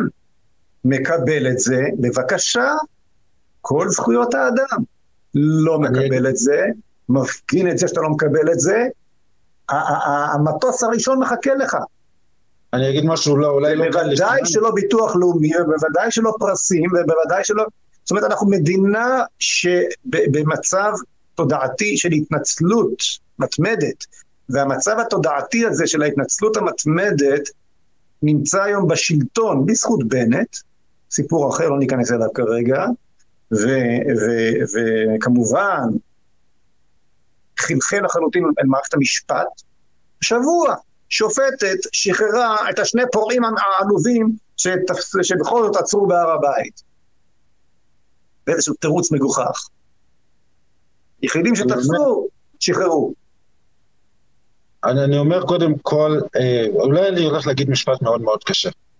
קשה לבוא לדרוש מהמוסלמים, מהערבים כאן, שייתנו כבוד ויכירו במדינה היהודית ברגע שיש פה היום לא רק שלטון, לא רק במובן הממסדי, אלא גם בכל מקום באוניברסיטה ובכל מקום, שאנשים יהודים לא רוצים שתהיה פה מדינה יהודית. איך אני יכול לדרוש ממנו? הרי אני, המרצה שלי באוניברסיטה, אפילו רבנים כאלה ואחרים, החבר כנסת, השר, השרה, הם לא רוצים מדינה יהודית. אז למה שאני אדרוש את זה מהמוסלמים? למה שהמוסלמי יכבד אותי בכלל? למה שיכבד אותי? אני אומר לו, אני לא רוצה פה מדינה יהודית, בתור יהודי לא רוצה מדינה יהודית, אז איזה זכות יש לי לבקש ממנו? ירון, אנחנו, אנחנו מדברים פעם ראשונה, אז אני אספר לך סיפור שאני צריך להתנצל בפני הצופים שלי שכבר שמעו אותו אלף פעם. אשמח לשמוע. אני הגעתי לכנסת וחבר כנסת ערבי, שבארבע עיניים מאנשים שמדברים איתי יודעים על מי אני מדבר, נמצא שם גם עכשיו. אדם מאוד נחמד שקשרתי איתו קשרי ידידות, מוזמן לשמחות שלי, באמת אדם משכיל ונחמד. אה, מבקש לדבר איתי בארבע עיניים, על כוס קפה. הוא אומר לי, תגיד לי פייגלין, ישבנו שם בכנסת, מאחורי המליאה, אומר, תגיד לי, אה, אה, ארץ ישראל שאתה מדבר עליה כל הזמן, איפה הגבולות שלה? אמרתי לו, מהנילוס עד הפרט.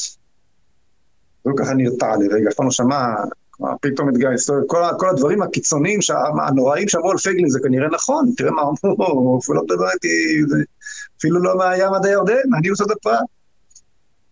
אז אמרתי, הוא שואל אותי, ומי אמר? אז הצבעתי ככה, לתקרה, אם שיראו במצלמה, ככה, לתקרה של הכנסת. אמרתי לו, אלוהים. בשנייה שאמרתי את זה, אומר לתוך חבר הכנסת, אומר לתוך חבר הכנסת את המילים הבאות: אתה צודק, ארץ ישראל שייכת לכם, ואיתך אני אסתדר. אבל, ממשיך, אתה שקרן. אמרתי לו, למה אני שקרן? הוא אומר, כי אתה לא ציוני. לרגע התבלבלתי, אמרתי לו, יש דברים שאני כן ציוני, יש דברים שאני לא מסכים עם הציונות, אבל מה זה קשור? אתה, אתה אומר לי ש... שאיתי אני אסתדר מהנילוס ועד הפרה, ואילו הציונים האלה שאתה כל כך שונא, תמיד מציעים לך חצי, ואתה רוצה את החצי השני. אמרתי להם, בן גוריון היה, היה מציע להקים את מדינת ישראל רק בתוך גבולות מוזיאון תל אביב שם, באיפה שהוא הכריז על הקמת המדינה, אתה, ואמרתי לו את שמו, היית נכנס עם גרזן הורג את כולם. הוא אומר לי, נכון. אמרתי לו, תסביר לי, למה איתי אתה תסתדר ואיתם לא? ושם יצא בדיוק מה שאמרת עכשיו, ירון. בדיוק מה שאמרת עכשיו. שכשאתה לא אתה, הוא לא, הוא לא יכול לנוח לידך. נכון. כשאתה לא יודע לשים לו גבול, הוא צריך ציות. הוא נולד אל התובנות האלה של ציות ושל אמונה וציות. ולנו כיהודים, וכיהודים ריבונים בארצנו, יש את היכולת לייצר את שני הדברים שהוא צריך מבחינת המבנה הנפשי שלו בשביל לחיות איתך בשלום. קודם כל אמונה, אתה שייך לעולם המאמינים, אתה בכל זאת שייך לא לעולם הכופרים, אלא לעולם של המאמינים באל, של המבשרים את האל. הוא יודע את זה, הוא גם יודע להעריך את זה, ויש לו מספיק נקודות באסלאם אה, אה, אה, להיאחז בהם מלבד אותם דיבורים על חזירים וקופים. כי הוא אמר לי גם אותו חבר כנסת, גם אצלנו בקוראן כתוב שזה שלכם. נכון? גם זה מופיע בקוראן. נכון. אז יש, אז יש את העניין של האמונה מצד אחד, ויש את העניין של הריבונות מצד השני, שאנחנו יכולים לדרוש ציות, וזה מה שהוא צריך, אמונה וציות. אז תהיה בדיוק מי שאתה, תעמיד אותו במקומו בכבוד, בלי להוריד אותו על הברכיים, תעמיד אותו במקומו שאיפה שאתה תסטה מהדבר הזה, אתה מיד תחטוף, אתה פשוט לא תהיה פה, יהיה לך אחלה שלום שבעולם. אתה יודע, שאל אותי פעם מישהו, מה התוכנית שלך לשלום? זה קרה לפני הרבה שנים. מה התוכנית לשלום שלך, פייגלי? ואני הייתי עייף כבר אחרי שתיים, שלוש הרצאות, והיה שם שעה מאוחרת בלילה. אמרתי לו, אני אעשה לך את זה נורא פשוט. הערבים ישמעו שפייגלין ראש הממשלה, ויהיה שלום. זאת, התוכנית שלי. אני רואה שאתה מהנהן בראש, לא צריך יותר מזה. לא צריך יותר מזה. יש לנו תוכנית, המצע שלי מלא את כל השלבים, לנו תוכניות והכול. אבל בסוף, בסוף, בסוף, הם צריכים להבין שיש כאן מישהו, יש לו זהות, שיש לו אמונה, ושיש לו אה, את הכבוד אה, העצמי הלאומי האמיתי שנובע מתוך האמונה והזהות הזו, הוא יעמוד על, על, על הכבוד הזה, ויהיה שלום. זה כל מה שצריך. כל השאר לא, לא רלוונטי, תעשה כך, תעשה אחרת, תן להם זה, לא תיתן להם זה, לא, לא חשוב. זאת הנקודה. אם אתה רוצה כאן מדינת כל אזרחיה, כמו גדעון לוי, לעולם, לעולם, לעולם, תהיה לך מלחמה. אם אתה באמת רוצה כאן מדינה יהודית, תהיה לך שם. חשוב, חשוב שכל יהודי אני אומר את זה בתור אחד שגדל בתור מוסלמי, אני מכיר, יש המון דברים שאני רואה חדשות, אני שומע שרים, שומע, לפעמים אני נדהם, אני שומע אלופים, אני שומע רמטכ"לים, אני שואל את עצמי שאלה אחת, אתה היית, שומע למשל כל מיני, בלי להגיד שמות, מישהו היה רמטכ"ל, היה אלוף בצה"ל, ראש שב"כ, ראש מוסד, ואני אומר לעצמי, תשמע, ברגע אני שומע אותו, קודם כל באופן אוטומטי המילים שלו מתרגמות אצלי בערבית, איך אני שומע את זה מהצד השני. ואז אני אומר, יש שתי אפשרויות. או שאתה יודע את האמת ואתה משקר וזה חמור מאוד, או שאתה לא יודע את האמת וזה עוד יותר חמור. זאת אומרת, לא יכול להיות מה שכל ילד ערבי, יותר מזה, זה לא סוד מדינה, עומדים מנהיגי המוסלמים בכל העולם ואומרים צריך להשמיד, להרוג את היהודים והם חזירים והם קופים וצריך לעשות את זה. אלה שמקבלים מיליארדים בשנה מישראל עומדים מול המצלמות ואומרים את זה. ואז מה עושים? אה, לא, אנחנו היהודים אשמים שהביוב בכפר הזה לא מתפקד מאה אחוז. אז בואו אנחנו נשלח להם אינסטלטורים יהודים שיסתכנו להם את הבעיה. זו הבעיה. כי הם יודעים לנצל את זה. הם יודעים איפה לנגן. יש אנשים שמלמדים אותם. הם לומדים איפה, כי הם לא יודעים להתנהל בתוך רגש, אבל הם יודעים איפה לשחק לאחרים על הרגש. כי לאחרים באמת יש רגש. כי יהודי באמת יש לו עולם של ערכים, של מוסר, של רחמנות. אותי לקחו יהודים משום מקום. לקחו אותי לבית שלהם, הצילו אותי, עזרו לי, נתנו לי הכל. חזרתי, התחלתי לחייך, חייתי את החיים שלי, זה בזכות האנשים שהיו מסביבי. אבל יש כאלה שרואים בזה חולשה. ובמקום שרואים אותך חלש בגלל שאתה מחייך, תפסיק לחייך. תהיה אתה, אתה קודם כל, הרי בכל הדתות, היהודי הוא היחיד שגם הדת שלו וגם הלאום שלו הם אחד. ערבי יכול להיות נוצרי, הוא יכול להיות ככה, הוא יכול להיות אחרת. יהודי הוא גם יהודי, גם הדת וגם הלאום שלו, הוא יהודי, הוא אחד. קח את הגאווה הזאת. אני אומר, העולם לא יודע להתמודד עם יהודי שלם. לא יודע. לא יודע להתמודד עם יהודי גאה. הוא לא יודע להתמודד עם יהודי שקם בבוקר ואומר, אין בעיה, אנחנו פה שני, שני יהודים, יש לנו שלוש דעות, אבל אנחנו שלמים. אבל איפה שהם יכולים לפצל, ולצערי יש יהודים שנותנים לזה יד, לצערי יש יהודים שכותבים על זה יום ולילה, יש אנשים שמשדרים את זה יום ולילה, מורידים את הביטחון לילדים, לצעירים, להתבוללות ולאלף ואחד דברים שכאילו מתוך עם ישראל מנסים לפורר, ואני שואל, יש רק שאלה אחת. למה? עד כדי כך רע לכם שאתם יהודים? בואו אני אגיד לכם כמה רע במקום אחר. למה? למה אתם קמים בבוקר ואתה חייב להגן על מישהו שבא לרצוח יהודים, ואתה בא ואומר, אני לא יכול לרצוח מישהי שבא להרוג מישהי, או להגן על עצמי מפני מישהי שבאה לדקור אותי עם מספריים. כאילו אם הייתה באה עם קלצ'ניקוב זה יותר טוב. למה? אז מה אם אתה רמטכ"ל? אז מה? אתה גדלת באיזשהו כפר? אתה ישבת פעם? אני שאלתי פעם מישהו, חבר. יש לנו עכשיו שר לביטחון פנים, עומר בר-לב, איש עתיר זכויות, סיירת מטכ"ל, הבן אדם השמיד את חיל האוויר האוגנדי באנטבה. מה זה חיל האוויר האוגנדי? שני מיגים, אה, הלך לבד, על הדרך, אה, חיסל את זה, כן.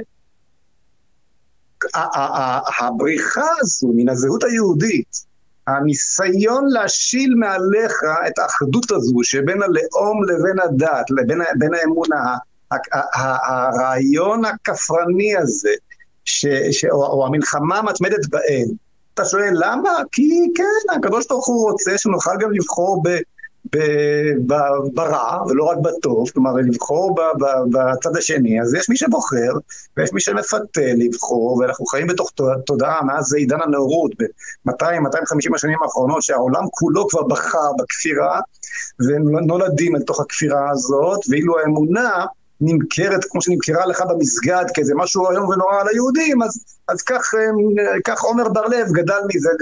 ואז אותו שר לביטחון פנים, אמיץ, גיבור, כחייל, אה, אה, נכנס אל אותה תודעה מתנצלת כלפי הילידים, כי הרי כמו שאמר לי גדעון לוי כאן בפודקאסט הזה של, של ישראל מחר, אני לא מאמין ולכן, ולכן אני לא יכול להצדיק את הקיום של מדינת ישראל, הוא מודה בזה. ולכן הערבים הם הילידים פה, ויש וכל גוש כל אזרחיה, אין פה ימין ושמאל. יש מדינה יהודית, גוש המדינה היהודית זה גוש כל אזרחיה. יש את הרוב היהודי ואת המיעוט של כל אזרחיה ובנט, שהמליך אותו.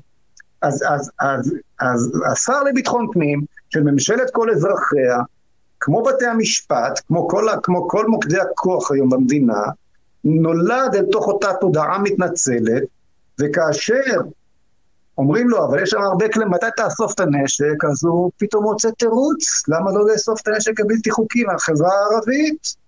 הם צריכים כדי להתגונן מפני הפשיעה, זה לא יאומן, זה לא יאומן כמה רחוק אתה מגיע עם הדבר הזה. תשמע, ירון, זו הייתה אחת השיחות המרתקות ביותר שהייתה לי, שהיו לי כאן בפודקאסט, שמשאירה טעם, טעם של עוד, אני מזמין אותך, וגם את הצופים, להצטרף אל שנינו בעלייה להר הבית ביום חמישי, זה יהיה הפעם העלייה של אלול, אני בדרך כלל עולה בי"ט, אבל השנה זה יהיה בי"ח, כי, כי י"ט זה יום שישי, יוצא, ואז, ואז ההר לצערי הרב סגור ליהודים.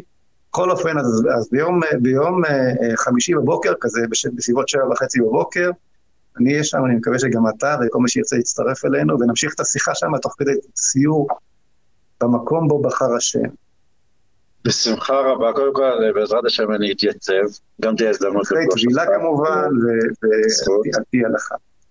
ומקווה שאנחנו עוד אה, נדבר ונפגש ונעשה רק טוב לעם ישראל. בוודאי שכן, בוודאי שכן. עוד, עוד נכונו לנו עלילות, ירון. בעזרת השם. תודה רבה, שרק בשורות טובות. תודה רבה לך, חודש טוב. חודש טוב. וואו,